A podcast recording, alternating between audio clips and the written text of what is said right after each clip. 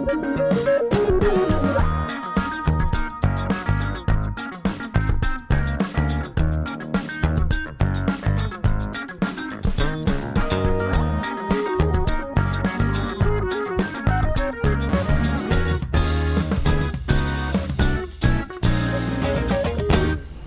podcast voor tech-savvy assistants, uh, waar we de trends en ontwikkelingen op digitaal vlak onder de aandacht uh, gaan brengen.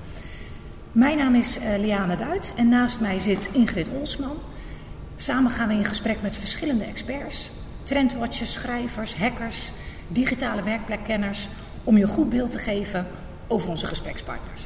Ingrid zal dat doen vanuit haar assistantwerkervaring, heel praktijkgericht. En zelf houd ik me al sinds 2008 uh, bezig met de toekomst van het assistant uh, vak. En drie jaar geleden heb ik de term tech, assist, uh, tech Savvy Assistant in Nederland geïntroduceerd. We gaan in gesprek over de trends die belangrijk zijn voor jou als assistant, waarbij we ons vooral richten op de kansen. Want die zijn er bijzonder veel. Lijkt mij tijd, Ingrid, om onze gasten te introduceren. en dat is Jarno Duursma. Jarno, hartelijk welkom. Dankjewel. Jij bent trendwatcher, veelgevraagd spreker, auteur van verschillende boeken. Ik ga ze niet allemaal opnoemen, maar met name de digitale butler wil ik benoemen. Ja. Want daar heb je het over uh, kunstmatige intelligentie. Ja. Een hot thema, waar we dan ook graag met jou over in gesprek Ja, leuk. willen gaan. Is het überhaupt een onderwerp dat belangrijk is voor assistants? Moeten wij die ontwikkelingen volgen? Um, dat soort vragen willen we aan je stellen, maar laten we eerst maar volgens mij beginnen met gewoon heel simpel. Wat is eigenlijk kunstmatige intelligentie? In één zin als het kan. Nou, dat kan ik. En uh, dan spiek ik even naar mijn definitie in mijn boek. En dan lees ik voor uit eigen werk. Okay. Kunstmatige intelligentie is het principe dat mensen, uh, sorry, dat machines taken kunnen uitvoeren op een manier die wij mensen als slim zouden beoordelen, omdat we vinden dat ze toebehoren aan menselijke intelligentie. Kort gezegd, daar waar machines iets doen waarvan wij mensen vinden dat dat slim is, dat is kunstmatige intelligentie. Dat is zeg maar meer Ja. als je erboven hangt. Ja, Als je kijkt onder de motorkap is kunstmatige intelligentie, tenminste zoals ik er naar kijk, is vooral dat machines over het algemeen één dingetje heel erg goed kunnen. En steeds beter, omdat ze steeds beter leren uit voorbeelden uit de echte wereld. ja. Ik heb ook wel eens gehoord dat dat een beetje leren is zoals wij kinderen eigenlijk ook doen. Klopt. Ja, zo op die manier. Dus En- een beetje en- nabootsen van onze hersenen. Dat is, Dat is, zou je kunnen ja, zeggen. Ja, ja. En, en, en eh, kijk, laten we niet te technisch maken, maar de revolutie in kunstmatige intelligentie zit in het volgende. Eh, ik doe het heel erg versimpeld. Hè? Mhm. Is dat je eh, eerder moest je een computer altijd vertellen hoe die wereld er dan precies uitzag. Hè? En, en, en ook nog volgens een beslisboom. Dus je laat bijvoorbeeld een eh, foto zien van een eh, Volvo V50 bijvoorbeeld. En dan moest je even eh, gesimplificeerd moest je zeggen, daar zitten vier wielen aan, dat ziet er zo uit. Dat, dus je moest een computer vertellen. Maar daar zit natuurlijk een grens aan. En die grens zit is dat de wereld zo open en grillig is, dat je niet, ja, weet je, je kunt een computer niet vertellen tot in ieder detail hoe die steeds veranderende wereld eruit ziet. Nou, even heel simpel gezegd, dus als je heel veel voorbeelden nu in een computer steekt van hoe die wereld er dan in het echt uitziet, dan gaat die computer daar iets over begrijpen. En ik doe daarbij, ik doe de aanhalingstekens daarbij, want Ja. het is een podcast, Ja, dus ik zeg precies. erbij dat Heel ik de aanhalingstekens erbij doe. Ja. Eh, maar dan, eh, die- zo'n computer begrijpt het natuurlijk niet echt, maar die reproduceert iets op basis van voorbeelden. Ja, precies. En dat is misschien wel een mooie brug naar de volgende vraag. Moet ik daar als assistant iets mee? Want ik denk dat de gemiddelde assistant een redelijk chaotische job heeft. Waarvan dan wordt gezegd, de chaotische jobs zijn moeilijker door kunstmatige intelligentie in te halen. Nou, dat is wel zo, dat is wel zo. Het ligt er ook aan of het daadwerkelijk chaotisch is, of dat dat als chaotisch wordt ervaren. Ja. Of dat omdat het chaotisch is, omdat het nou heel eenmaal wel steeds dezelfde taakjes zijn, maar dan steeds door elkaar. Ja, Kijk, het als is een- vaak ad hoc, denk ik. Ja, maar als een taakje bijvoorbeeld, een van jouw 30 taken is notuleren, dat wordt met een, een aan zekerheid grenzende waarschijnlijkheid overgenomen door intelligente systemen. Ja. Dus daar, daar hoef je, je hoeft niet eens na te denken, moet ik dat nog? Dat, is, dat wordt overgenomen door kunstmatige intelligentie. Ehm, wat als die chaotisch, als dat bestaat uit steeds andere dingen in een andere vorm op een ander moment met andere mensen. Dus als er heel veel criteria anders zijn, ja, dan gaat een mens dat doen. Want mensen zijn daar heel goed in. Precies. dus stel je voor, ik laat jou een foto zien van een deur en daar komt rook onder. Het eerste wat wij als mensen denken, ah, brand. We hebben maar heel weinig voorbeelden nodig om ergens van te leren. Een kunstmatig intelligentiesysteem kan daar niets mee. Je ziet niet het verband tussen rook en brand. Dat wordt wel steeds beter. Mhm. En daar moet je dus een beetje zien. Dus je moet kijken, als mijn werk bestaat uit heel veel taakjes die heel nauw kunnen worden omschreven en ik doe daar interactie met software, dan wordt het met aan zekerheid grenzende waarschijnlijkheid overgenomen door kunstmatige intelligentie. Dus dat is eigenlijk een mooie opdracht die je als assistent zelf zou kunnen doen. Ga eens langs je takenlijst, wat doe je zo al de hele week door. En ga bekijken wat is er eigenlijk echt routinematig van en wat is nu ad hoc. En, nou, sterker en nog, ik heb mensen in een bedrijf, toen ik nog consultancywerk deed, heb ik mensen in een bedrijf wel eens hun takenpakket laten opschrijven. En heb ik overal achter laten zetten artificial intelligence. En ga dat maar googlen. Dus Ja. ik, ik zie je tussen 2 en 5 zie ik jou niet weer. Ieder taakje ga je nu googlen. Wat kan kunstmatige intelligentie ja, wel of niet? Ook een mooie opdracht. Die Ja. doen we nog niet in onze trainingen, Nee, maar dat- zeker ja, ook een gewoon, mooie. je gewoon eh, gaan doen. Ja. Omdat je namelijk ziet dat eh, het zit heel vaak aan het spectrum van of dat mensen denken, ja, het zal mijn tijd wel duren, zo snel gaat het toch niet. Of aan de andere kant, eh, eh, baan van de assistant verdwijnt. Wat ik gewoon Ja. kullekoek vind. Hè? Want je Ja. ziet maar dat maar een paar functies volledig vervangen kunnen worden door software. Meestal is het een combinatie van. Ja. Dus taken verdwijnen wel degelijk, de job aan zich niet.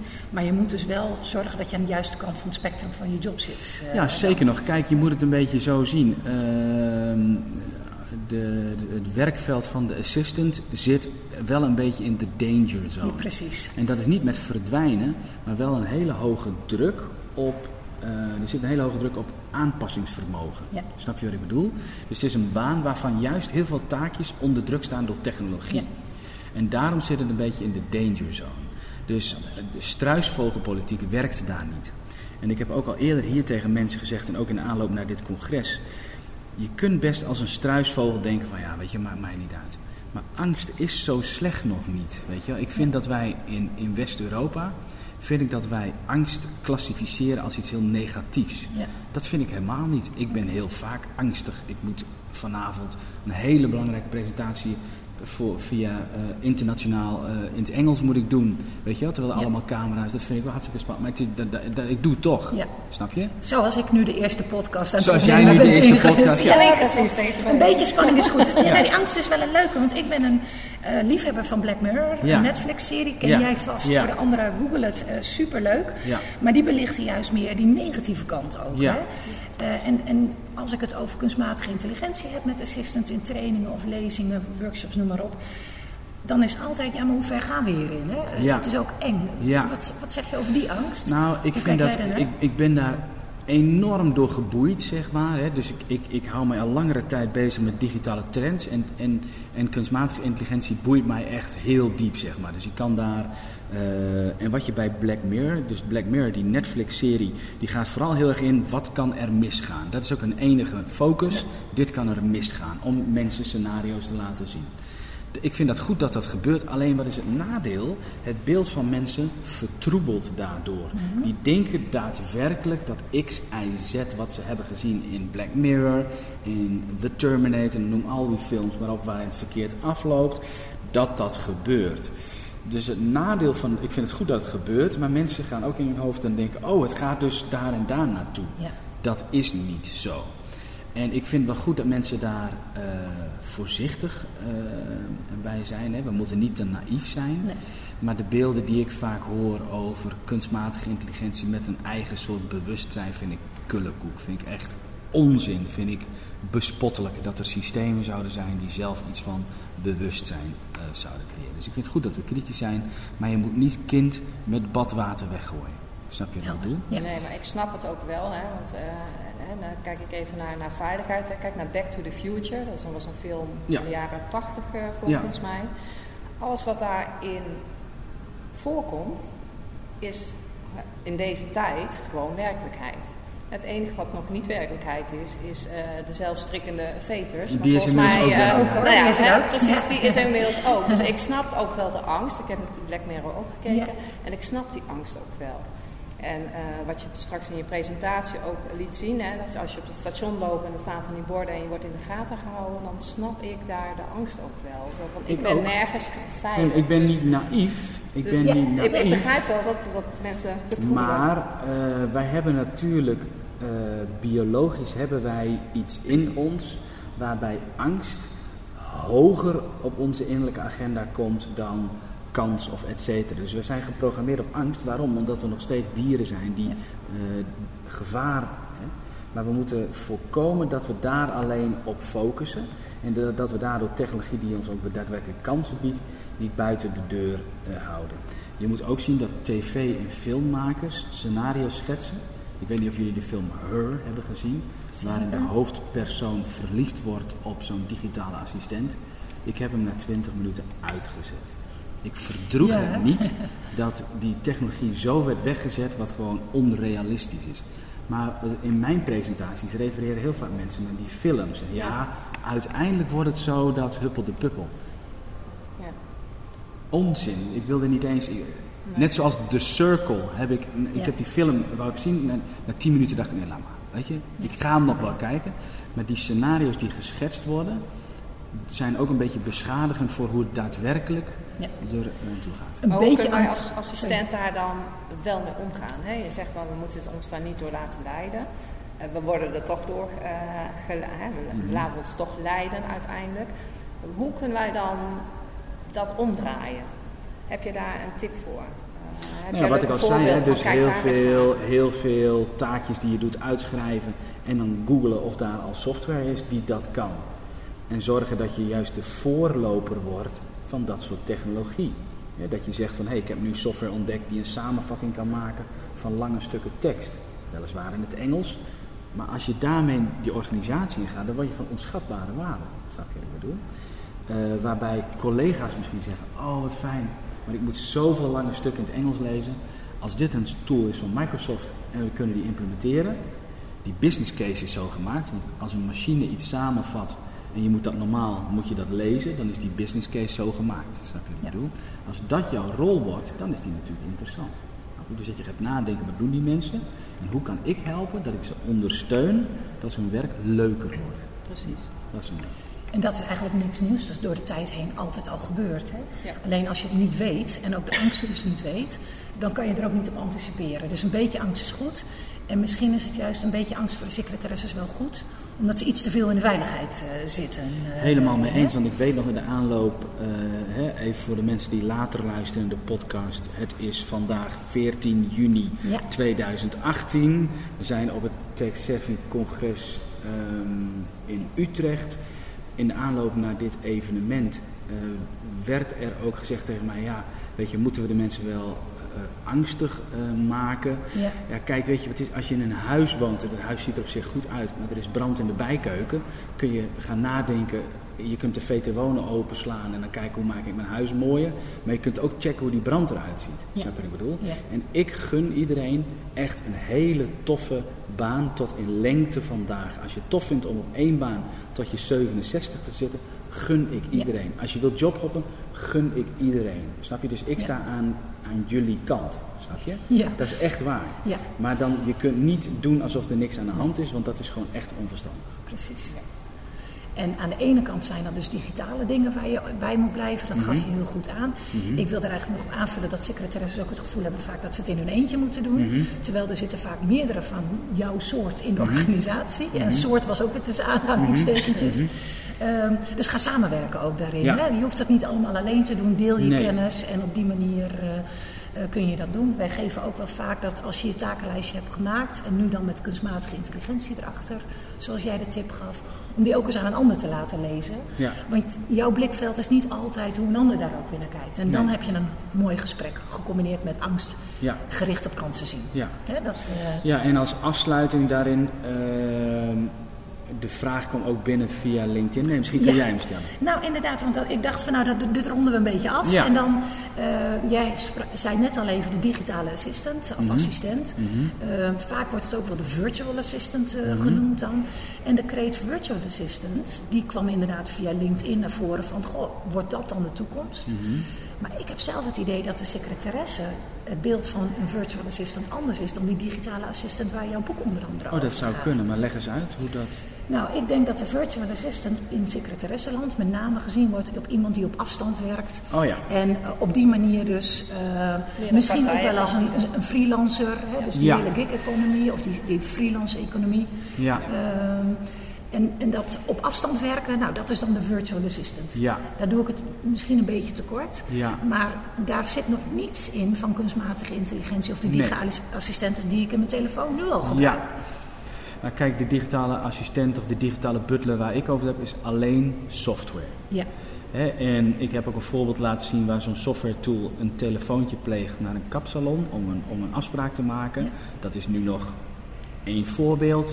Dat, in dat voorbeeld is vast en zeker wat geknipt om het weer meer smooth, eh, soepel te laten lopen. Maar de trend is wel glashelder, snap je? En ehm, die virtual assistant op afstand van vlees en bloed, die blijft nog wel een tijdje. Want dat hoort ook een beetje hè, bij die gig economy, hè, waar je Ja. gewoon dat in kunt Die freelance economie. Ja, Ja, maar ik als ben ook van Engelse kreten, maar Ja, het is nee, goed om het eh, soms te vertalen naar. eh, waarbij je dus eh, uiteindelijk is de business case, het verdienmodel voor software, altijd te maken boven mens van vlees en bloed. Dus als je Ja. taakjes kunt uitbesteden aan software, is dat altijd sneller, goedkoper, accurater, etc. Software is nooit moe. Software is nooit zagrijnig. Software hoeft nooit op zwangerschapsverlof. Software, et cetera, et cetera. Is Ja. nooit ziek, heeft nooit geen, moet geen, nooit geen kinderen van de crash halen, et cetera. Ja. ja, dat is het enige wat wij vrouwen doen. hè. Duidelijk. Dus de, de software, dat is de digitale assistent. Mhm. De virtual assistant is meer afstand overbruggen. Ik denk zelf dat die in Amerika ook veel populairder is dan in Nederland ooit zal worden. Omdat Amerika gewoon een groter land is en je daar veel meer grotere kantoren hebt en die afstanden veel groter zijn. eh, Denk ik ook. Ja. Ehm, maar eh, dat even eh, terzijde. Ehm, hoe kan ik heel kunstmatige intelligentie als assistent concreet maken? Hè? Dat lijstje heb ik dan gemaakt. Heb je nog tips hoe ik dan dat kan gebruiken om, om me beter te laten, zichtbaar te laten worden in de organisatie? Een praktisch voorbeeld. Ik zit zelf een beetje aan chatbots te denken om maar even. Kijk, er zijn natuurlijk meerdere dingen die je zou eh, kunnen doen. Ehm, kijk, wat sowieso al wijs is, want heel veel mensen in de zaal eh, van het evenement van vandaag gaven aan eh, met Microsoft eh, te werken. Nou, je hebt zo'n pakket Cognitive Services, hè, waar, die chatbot-technologie zit erin, spraak naar tekst, tekst naar spraak, et cetera. Ja. Als je dat nou eens gaat verkennen om te kijken wat zit daar dan al in. En dat zijn, ehm, ik zit te zoeken naar het Nederlands woord off the shelf. ehm, oh, ehm, Uh, plan klaar? ja, planklaar, Ja. eh, eh, zo te gebruiken van Ja. een presenteren blaadje, te integreren makkelijk in je software. Als je daar nou tussen gaat kijken, goh, wat is daar al? En Microsoft is geen klein bedrijf en die tools die werken redelijk goed over het algemeen. Ja. Eh, ja, daar kun je dan daar al concreet mee aan de slag. Dus dan gebeurt dat veel ingrid dat secretaresses ook met IT in gesprek gaan? Nee, Ik heb nee. het zelf ook niet. En ik Nee. denk dat daar eigenlijk een antwoord ligt. Van gaan ze wel in gesprek? Wat, wat, Ja. wat hebben we al en wat willen we daarmee doen? Ja, en de, de, de, de, de assistent moet uit, eh, uit haar zijn rol van eh, afwachtendheid totdat Ja. er iets op je pad komt of dat, je- totdat jou iets gezegd wordt. Hè, die moet zelf op onderzoek uit, die, die, die, die- die- die- die, eh, plekken met elkaar verbinden. Eigen innovatie op het secretariaat eigenlijk. Ja, dat en, is en, wat je en, zegt. en het eh. liefst nog, kijk hoe ik met gebruik van technologie mijn eigen werk overbodig kan Ja. maken. Dat vind ik inderdaad- inderdaad een hele mooie. Al je taken die je doet, is er al technologie voor. En waar maak ik als mens het verschil in? Want die zijn er gewoon nog. Ja. En daar krachtiger in worden Eens. op dat mensvlak. Ja.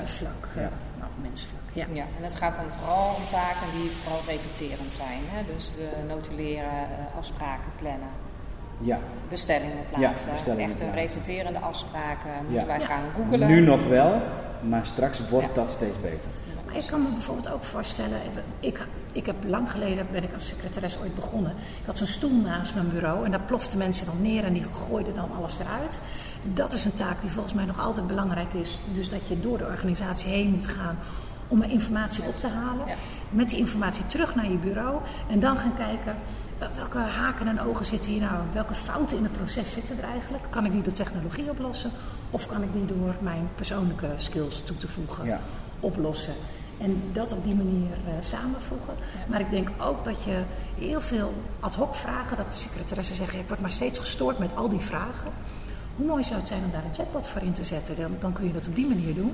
En dat wordt gestroomlijnd, dat als die vraag niet door de chatbot beantwoord kan worden, dan spring je weer in en dan gaat het sneller. En je ziet bij die software tool Amelia, uh, zie je ook hè, dat een IT-afdeling zo'n assistent inzet op het moment dat mensen hun wachtwoord kwijt zijn. Dat is natuurlijk een van de meeste vragen die zij krijgen en voor zo'n IT-afdeling het meest vervelend. Hè? Ja, dus je kunt ook nog leren van andere afdelingen in je organisatie Absoluut. daarin. Ja. Fantastisch. Dus kortom, in gesprek met ICT. In gesprek met ICT, eigen innovatie op het, uh, op het secretariaat. En onderschat kunstmatige intelligentie niet, maar wees er niet bang voor. Dankjewel Jarno uh, voor uh, deze eerste podcast. En geweldig leuk dat we die met jou mochten doen. Wederzijds, ja leuk. Um, Google Jarno, bestel zijn boek zou ik zeggen. verdiep je er verder in. En hij is online gewoon te vinden en vragen beantwoordt hij altijd heel snel. Dit is het einde van deze podcast. Op naar de volgende gast dan. Hè? Ja. Dankjewel.